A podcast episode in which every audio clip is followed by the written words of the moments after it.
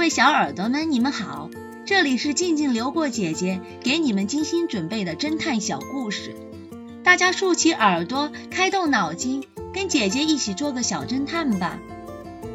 小侦探系列一百二十五，阿弗拉小姐的聚会。一天，X 神探应阿弗拉小姐的邀请，参加了她的家庭聚会。说是来参加聚会的，其实 X 神探是来保护阿弗拉小姐的。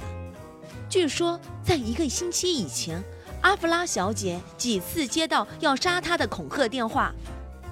等客人们都到齐了，阿弗拉小姐家的管家把所有的门都上了锁。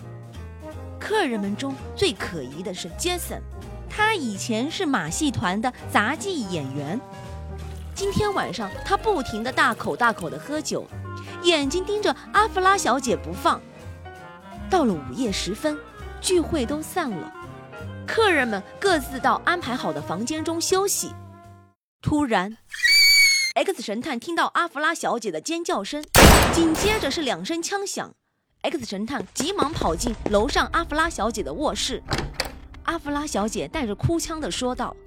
珠宝，我的珠宝首饰丢了，那贼想杀我。你看清是谁了吗？没有，我没有看见任何人。这一切来得太突然了，我晕了过去。当我醒来时，我的珠宝已经不见了。你房间的门锁上了吗？是的，你来的时候是我开的门，门是锁上的。那人想必是从窗口里爬进来的。不可能。X 神探拉开窗帘。从这里到地面有十五米高呢，有那么陡，那么滑。但 X 神探还是来到了楼下，有人拿着电筒乱晃，是看门人。X 神探问道：“找到了梯子没有？”“没有，只有一些脚印，还有一个坑，直径和我的手腕差不多，有几米深，正对着上面的帘子。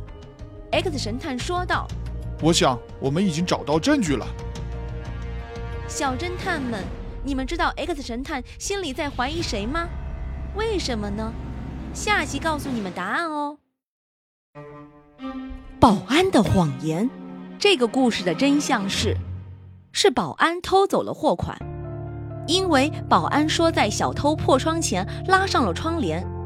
如果真的是这样，当小偷打碎玻璃时，碎玻璃会被窗帘挡住，就不会落得满屋都是了。显然，保安说了谎。